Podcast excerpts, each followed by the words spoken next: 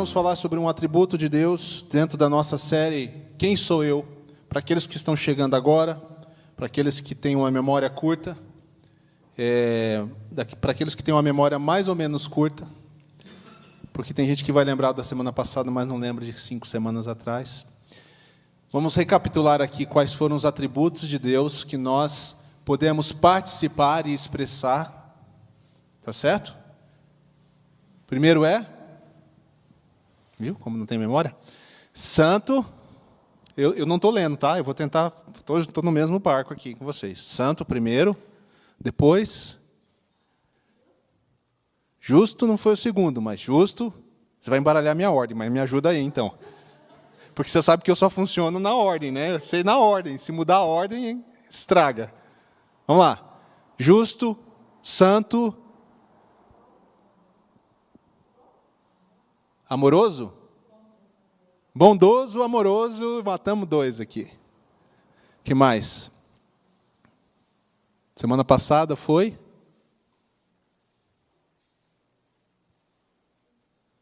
Gracioso. Faltou algum? Está faltando um. Vou ter que colar aqui, será? Santo, amoroso, bondoso, já sei qual é, mas vamos ver. Justo, blá blá blá blá blá blá. Misericordioso, estava faltando. São atributos do Senhor que nós podemos receber, recebemos dele. Eles estão todos interligados, porque uma coisa não funciona sem a outra, não funcionaria sem a outra bem, certo? Então, um Deus justo é confiável, por quê? Porque Ele é um Deus amoroso, porque Ele é um Deus bondoso e porque Ele é um Deus santo. Um Deus de graça que nos traz o que nós não merecíamos, nós estamos celebrando, celebrando a ceia hoje. Nós não merecíamos essa salvação. Nós merecíamos a morte e nós merecíamos o, o fruto, o salário do pecado, que é a morte. E tudo que nós teríamos é essa vida aqui, e que muitas vezes é uma vida muito difícil. Né? Se a gente não tem uma vida difícil, alguém do lado da gente tem, o fulano do outro pai, alguém no mundo vai estar com um problema muito sério hoje. A vida é uma vida que é uma luta. Isso seria tudo que nós teríamos. E sem a misericórdia de Deus, então, não teríamos nem alívio das nossas próprias consequências, mas seria um inferno. Sem a misericórdia de Deus se renovando a cada manhã, nossas vidas seriam um inferno na terra. Se você às vezes fala que está um inferno a vida na terra, podia ser pior. Mas Deus nos traz todas essas coisas na pessoa dele, na pessoa de Cristo.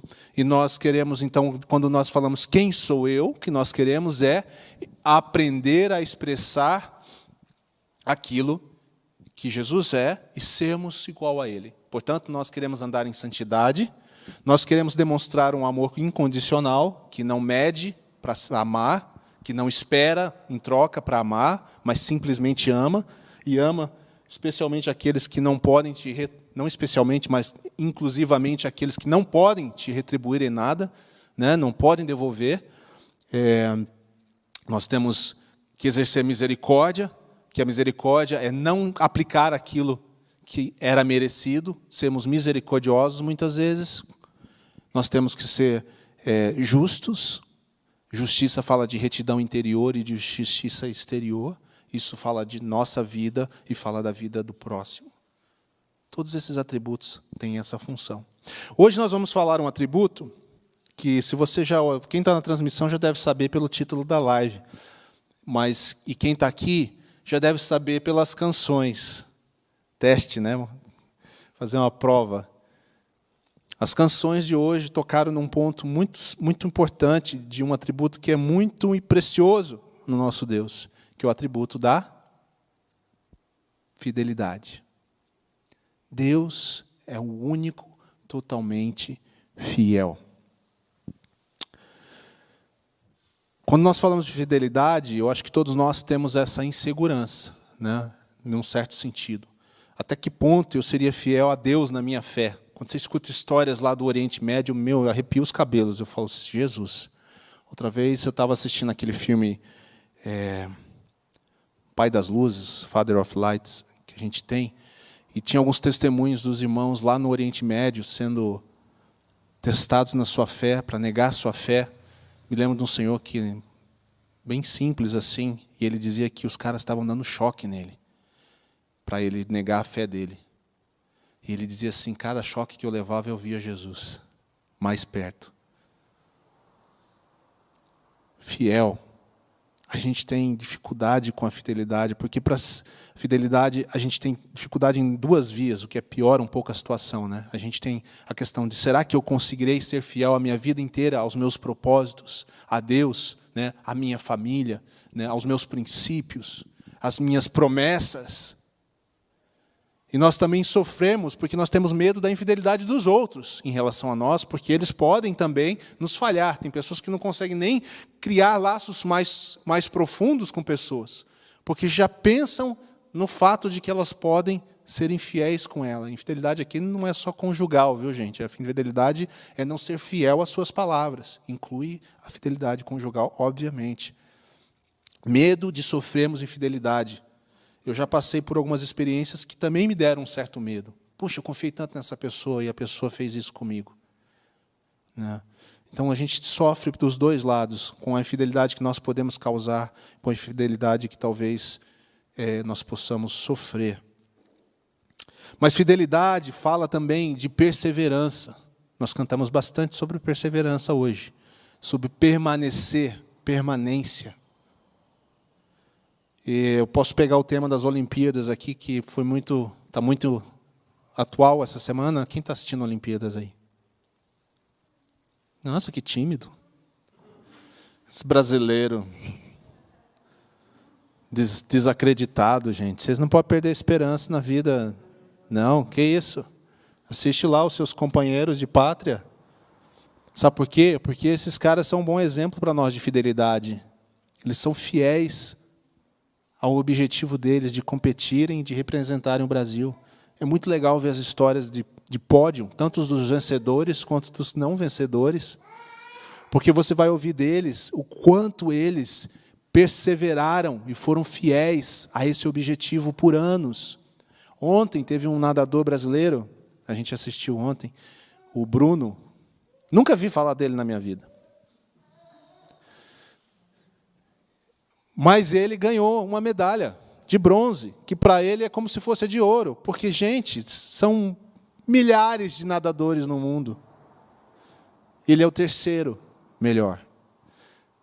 Eu acho que ali depois do 10 para cima a diferença é só a medalha. Quem chega lá fala, cara, eu não acredito que eu estou nessa posição no mundo. Mas a gente sempre olha para o que a pessoa está demonstrando naquele momento exato e a gente esquece a fidelidade dele que o fez permanecer e chegar lá. O Bruno comentou, se eu me lembro mais ou menos o que ele falou, desde 2001 ele está batalhando. Nós estamos em 2021. Ele já perdeu em 2006, já se frustrou. Sabe aquela pessoa que perde uma competição e fala, agora não nem vou mais tentar esse trem. Deixa para lá isso aí. E ele perseverou, ele continuou fiel àquele objetivo sofreu as dores daquele objetivo, sofreu as tentações para desistir, ele sofreu as pressões, talvez, de amigos. Cara, pensa bem, você está com a sua vida inteira nisso.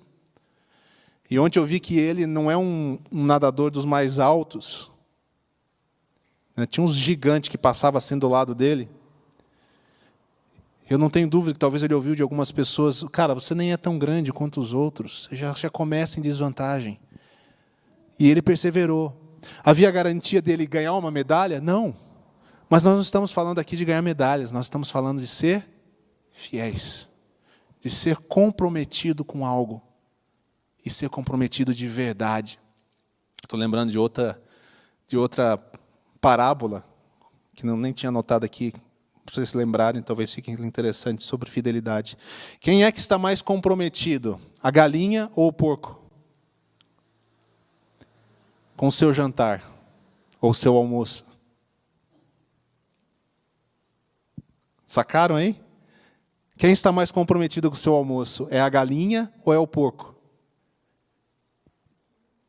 É o porco, gente. Porque o porco morre para ir para a sua mesa. Vocês nunca pensaram nisso? A galinha, ah, bota um ovo ali, amanhã eu boto outro. Nível de comprometimento, lá embaixo. O porquinho, rapaz, hoje é meu dia. Comprometimento. Não gostaram desse exemplo, né? A cara de vocês está tá meio estranha. Nós queremos pessoas comprometidas como o porco. Pronto, falei. Abra sua Bíblia em Hebreus 10, 23. Vamos ver um pouquinho sobre o que a Bíblia fala sobre a fidelidade de Deus. Vocês podem não lembrar de nada que eu falei, mas na galinha do porco vocês vão lembrar. Hebreus 10, versículo 23. Espero que eu tenha marcado certo. Isso. Prontos aí? Pessoal em casa, no celular, na Bíblia? Diz assim: Apeguemo-nos com firmeza à esperança que professamos, pois aquele que prometeu é fiel. Então, as Escrituras revelam um Deus que é fiel. Deus é o único realmente fiel. E assim ele se revela nas Escrituras, do começo ao fim. A fidelidade de Deus está expressa nas narrativas bíblicas de cada personagem das Escrituras. Aliás, personagens muitas vezes infiéis. E Deus deixa muito claro que os homens, nas suas melhores intenções, homens e mulheres, né, na sua melhor intenção, mesmo servindo a Deus, na nossa humanidade nós somos infiéis.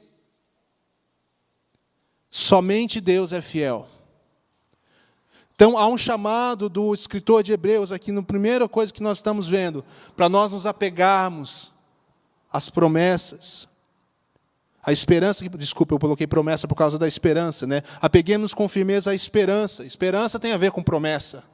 Né? Esperança é esperar por algo que foi dito.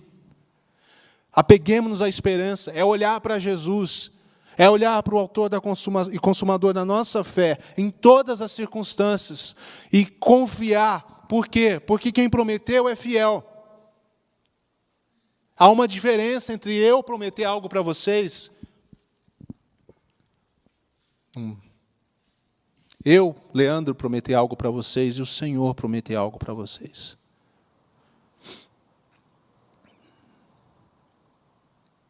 Isaías 64 diz, 64:4 diz que ele, o Senhor trabalha para aqueles que nele esperam. Pensa um momento nisso. O Senhor trabalha para aquele que nele esperam, nele esperam. Significa que talvez em algumas coisas você esteja trabalhando demais, inclusive, no lugar dele. Enquanto você deveria estar descansando. Né? Descansando. Hebreus 11 tem uma lista de heróis da fé. Nós chamamos esses homens e mulheres de heróis da fé. Quem não gostaria de ser chamado de herói da fé? Ganhar uma medalha na Olimpíada? Ainda assim, todos esses homens e mulheres não foram fiéis a Deus o tempo todo. Pega qualquer um deles. Pega Abraão. Pega Davi. Pega Salomão. Pode pegar. Não foram fiéis, porque somente Deus é fiel. Deus é fiel e faz questão de nos mostrar a sua fidelidade, algo que nós precisamos ter sempre à nossa frente, à nossa mente. Deus estabeleceu lembretes para que a gente se lembrasse da sua fidelidade. Vou citar alguns para você. O dia de sábado, para você se lembrar que Ele é o Criador de todas as coisas e que é possível ter um dia de descanso. Essa era a ideia para os judeus. Muito mais antigamente do que hoje, isso era importante também. Porque significa que você não trabalharia um dia e ainda assim você não ficaria sem sustento. Essa é a ideia que Deus estava querendo mostrar. Eu cuido de vocês. Eu trabalho enquanto vocês dormem. Deus nunca para, não é assim que a gente diz? Deus sempre está trabalhando, isso é parte da fidelidade dele. As festas judaicas, criadas por Deus para que o povo não se esquecesse de que Deus era o provedor. A festa das colheitas, festas de gratidão.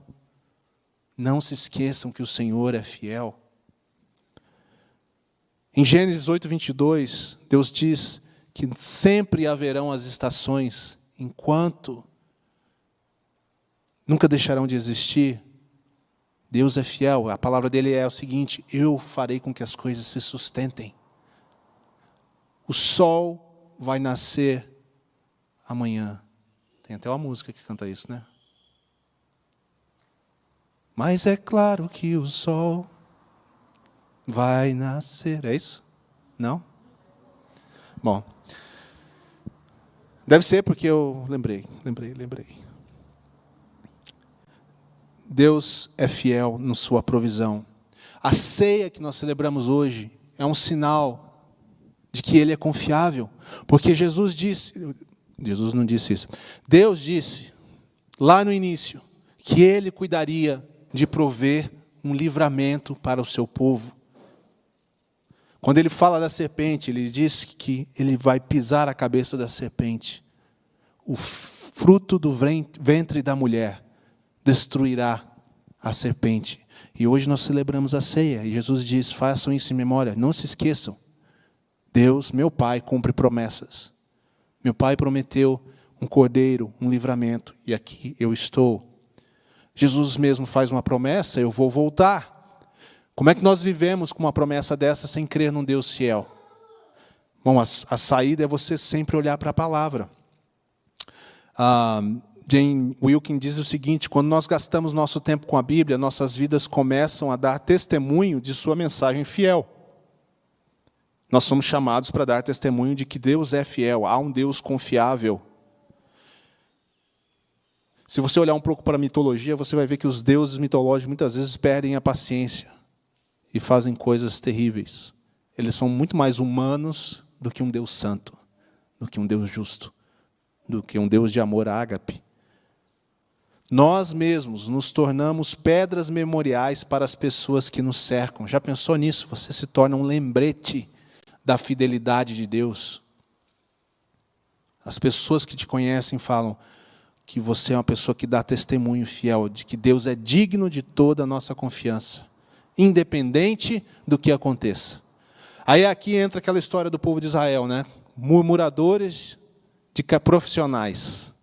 Muitas vezes nós agimos assim também. Murmuramos mais do que confiamos. A murmuração é um tipo de expressão da nossa falta de visão da fidelidade de Deus. Eu murmuro, eu reclamo da vida, porque eu, na verdade, não estou realmente entregando a minha vida a um Deus confiável, fiel, porque ele trabalha enquanto eu durmo, porque ele trabalha para aqueles que esperam nele, porque ele é digno de confiança e a minha esperança está naquele que fez a promessa, porque ele é fiel. Por isso a murmuração não cabe. Por isso a murmuração precisa ser evitada. Portanto, Deus nos dá esses lembretes de fidelidade.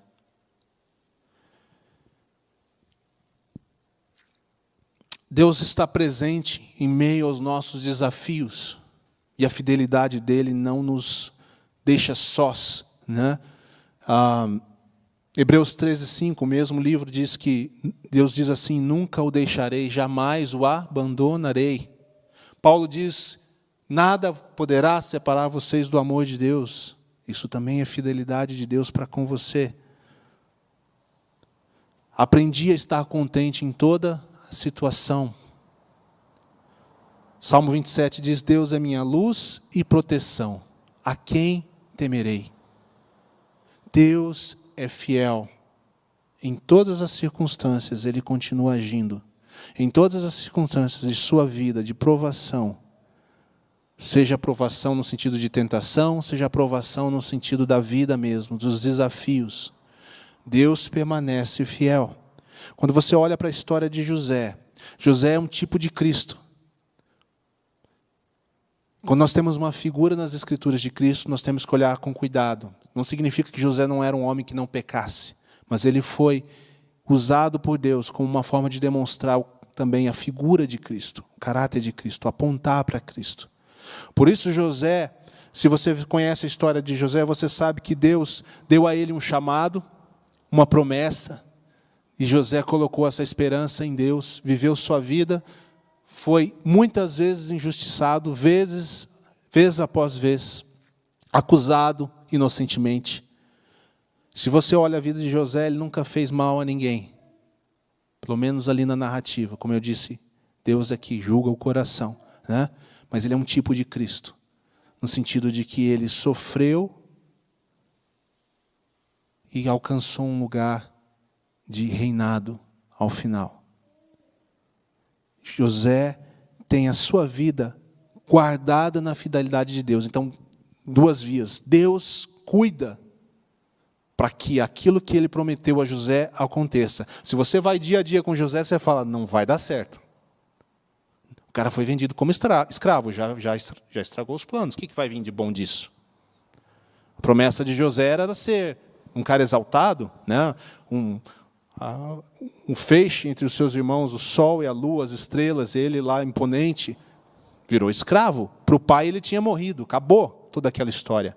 Deus cuida da vida de José e o preserva em meio às dificuldades, em meio às provações, em meio à infidelidade de outros. Deus cuida de José. E José, na outra via dessa relação, é fiel a Deus. E ele se mantém fiel a Deus. E ele espera em Deus. E ele mantém sua esperança em Deus, e quando ele menos espera, os planos de Deus vão se concretizando na hora de Deus. E José agora está entre os reis, maiores reis da, da época dele, se torna não só uma pessoa em boas condições, mas é o meio de Deus para salvar o seu povo da fome.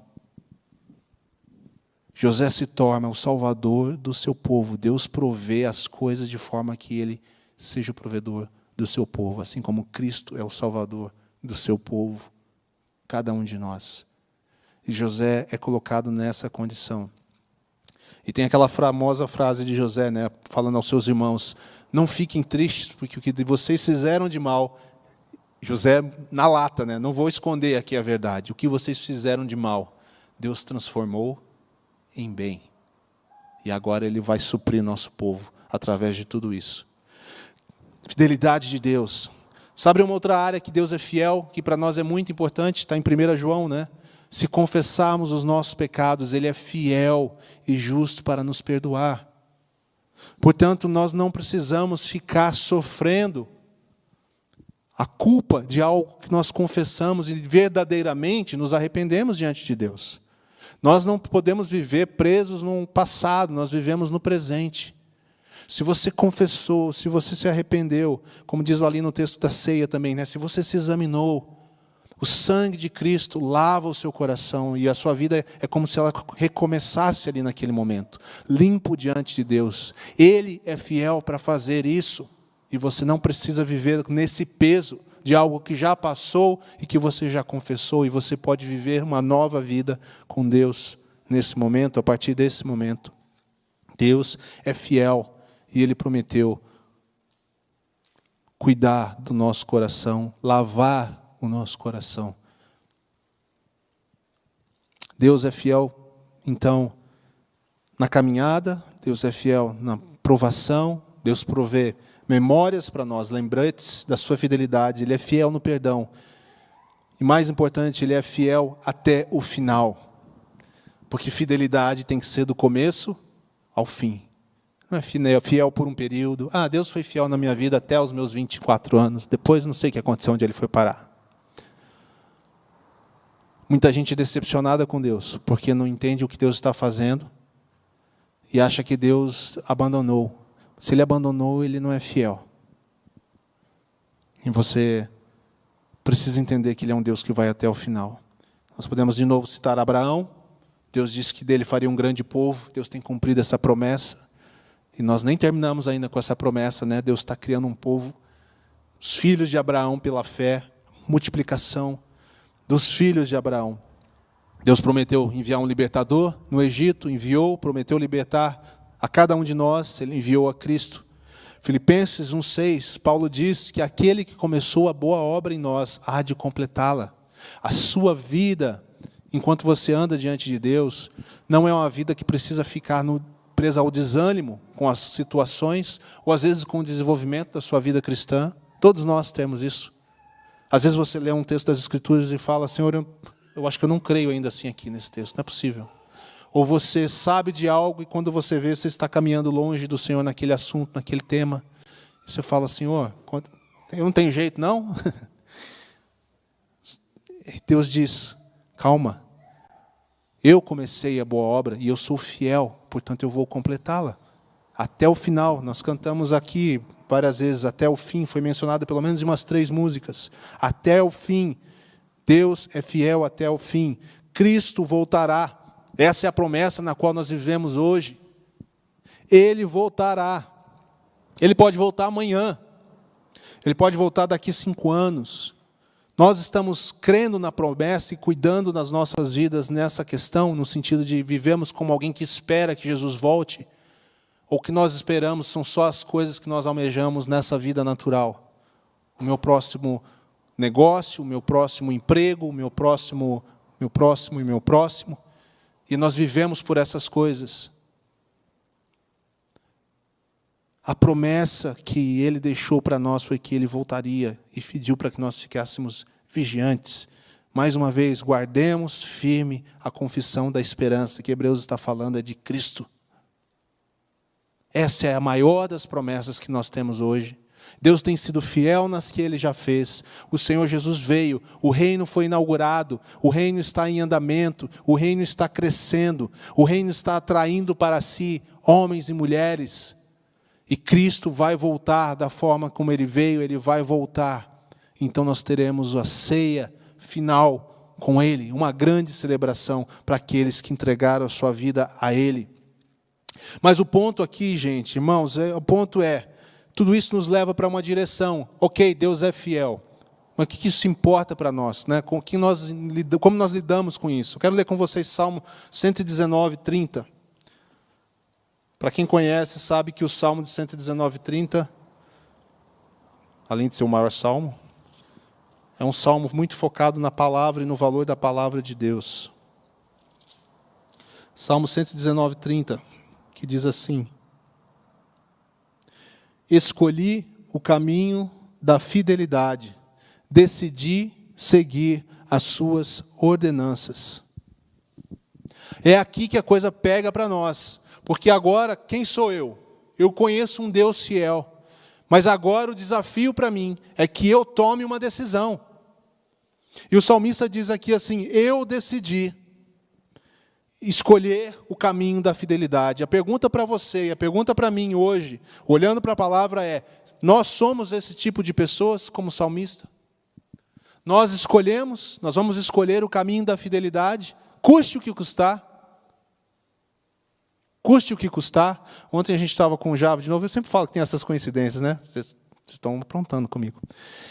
Ontem nós estudamos um texto totalmente aleatório, que, que não estava planejado, não estava ligado, e o texto do jovem rico, e ele termina de, dizendo: todo aquele que deixar pai, mãe, né? que mais tinha lá? Campos, sei lá, tudo, qualquer coisa que você pensar que possa ter lugar na sua vida, prioritário, diz: todo aquele que deixar essas coisas e me seguir receberá a vida eterna. Eu escolhi o caminho da fidelidade. Significa que você vai ter que ser fiel a Deus. E para ser fiel a Deus, muitas vezes você vai ter que abandonar, deixar para trás e resolver coisas de uma forma um pouco mais drástica do que às vezes a gente imagina. Pode ser preciso abandonar parentes, amigos, trabalhos, lugares, costumes, hábitos. Eu escolhi caminho da fidelidade, decidi seguir as tuas ordenanças. O ponto é que é uma decisão pessoal. Fidelidade exige comprometimento. Quem está mais comprometido, o porco ou a galinha? O porco. Fidelidade exige comprometimento do nível de porco. Estranho falar isso, né? Mas é para chocar mesmo, para você pensar a respeito. Fidelidade exige comprometimento às suas próprias custas. Vai ser custoso para você exercer fidelidade muitas vezes. Por isso, escolha muito bem a fidelidade, a quem você vai dar a fidelidade máxima. E essa pessoa eu convido você para que seja o Senhor. Porque Ele é digno, Ele, ele é confiável. Você não vai se frustrar com a fidelidade dele, sendo fiel a ele. O próprio Senhor Jesus é um exemplo máximo para nós. Ele, no Getsemane, diz: Pai, se possível, passa de mim esse cálice, mas não faça a minha vontade, faça a sua. O que é isso, irmãos? Fidelidade. Sou fiel ao Pai, sou fiel ao meu compromisso com o Pai. Vai doer? Vai. Mas é o que o Senhor quer? É. Eu me comprometi com o Senhor? É. Então, vai doendo ou vai sem doendo. Mas eu vou continuar fiel. E vou fazer o que precisa ser feito. E vou honrar o Senhor. Eu escolhi o caminho da fidelidade. Cada um de nós escolhe. Nós precisamos aprender a ser fiel em duas áreas principais aqui. Fiel nas alianças eternas, que é a nossa aliança com Deus, sermos fiéis a Deus, o Deus triuno. E uma derivação disso, sermos fiéis à sua igreja, que é a realidade aqui. Como que alguém pode amar, dizer que ama o Pai, que não vê, se não ama o seu irmão a quem vê? Nós precisamos de comprometimento com a nossa comunidade de fé, com a nossa igreja, comunidade com, é, como, como corpo de Cristo. São duas alianças. Então, ser fiel a Deus e na extensão o seu corpo, né? ele é o cabeça e a igreja é o corpo. No plano mais terreno, sermos fiéis nas nossas, ali, nossas alianças terrenas. Sermos fiéis aos nossos cônjuges, sermos fiéis aos nossos pais, sermos fiéis às promessas nos relacionamentos que nós fazemos, temos, sermos pessoas de palavra, demonstramos isso às pessoas. Sermos fiéis com o mundo, no sentido do reino que chega. Sermos fiéis às promessas que nós fazemos em relação ao próximo. Nós somos muito bons de falar, às vezes, mas bem ruins de fazer. Se nós estamos comprometidos com o reino, há algumas coisas que nós precisamos fazer em relação a isso. A fidelidade de Deus ela atinge a nossa vida e, através da nossa vida, atinge os outros. Aqueles com os quais nós temos um relacionamento mais comum, seja na igreja, seja em casa, seja no trabalho, sermos pessoas fiéis, confiáveis, que espelham a fidelidade de Deus. A pergunta é como é que as pessoas fora da igreja nos veem? Elas nos veem como alguém fiel. Se a gente diz que vai fazer, a gente faz. Se a gente diz que vai chegar no tal dia, no horário, se vai entregar não sei o quê, o que nós falamos, nós temos cumprido com a nossa fidelidade. Se nós falamos que vamos fazer tal coisa, nós fazemos. É uma forma de demonstrar a fidelidade de Deus. Para a gente caminhar para o final aqui, é óbvio que você já deve estar pensando, não sei se eu dou conta, como eu falei no começo. Né? A gente fala, ai, Senhor. Mas o convite não é para a gente fazer isso sozinho, né, gente? O convite é para nós fazermos isso com o Senhor Jesus, por isso que nós estamos aqui. É o Senhor, na sua graça, é o Senhor no seu amor, é o Senhor no seu consolo, é o Espírito Santo em nós que vai nos ajudar a sermos mais parecidos com Jesus. Não é na nossa força simplesmente, mas é na nossa intenção. Eu decidi. E agora que eu decidi, eu vou contar com o sustento do Pai, eu vou contar com a capacitação do Espírito Santo para exercer frutos do Espírito, para exercer fidelidade às pessoas que eu amo, as pessoas que Deus colocou na minha vida e para o mundo, no sentido de revelar a pessoa de Deus e revelar seu reino. Nós precisamos estar comprometidos com Deus como porco e não como a galinha. E isso muda a forma como você vive a sua vida. Entender isso. Nós só podemos ser fiéis se nós estivermos em Cristo. Andar com Jesus, aprender dele o que é fidelidade, ficar na palavra de Deus, sermos lembrados. Toda vez que você estiver se sentindo meio que infiel, meio que fraquejando, volte para a palavra. Leia, lembre-se o quanto Deus é fiel. Se você estiver achando, não sei o que Deus está fazendo, volte para a palavra. Veja quanto Deus tem sido fiel, revelado, suas promessas sendo anunciadas lá atrás, sendo cumpridas ao longo das Escrituras até o Apocalipse.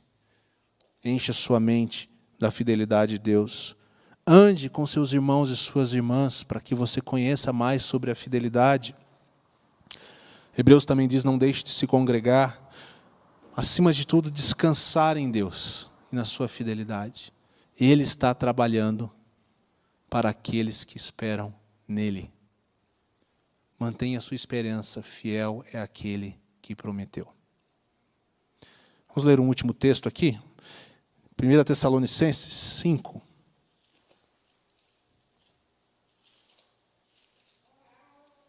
Está frio aí, gente?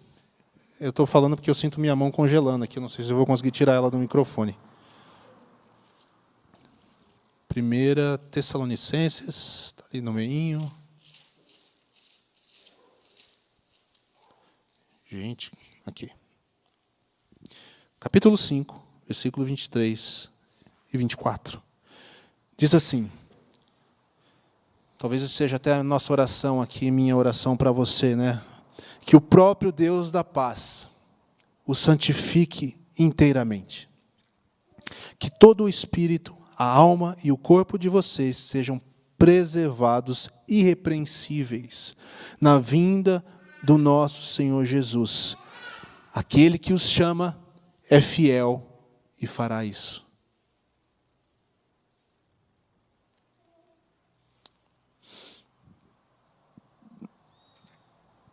Jim Wilkin diz o seguinte: eu vou terminar com essa frase dela.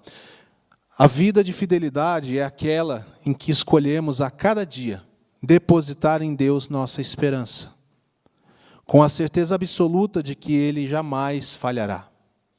Escolhemos o caminho da fidelidade, embora saibamos que será marcado por provações e tentações. Escolhemos isso nas questões grandes e pequenas.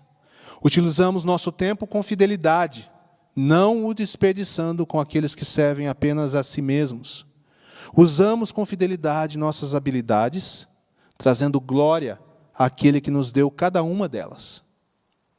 Guardamos com fidelidade nossos pensamentos, focando-os naquilo que é verdadeiro, respeitável, justo, puro e amável, usando as palavras com fidelidade para edificar e encorajar, exortar e repreender, bem como orar sem cessar.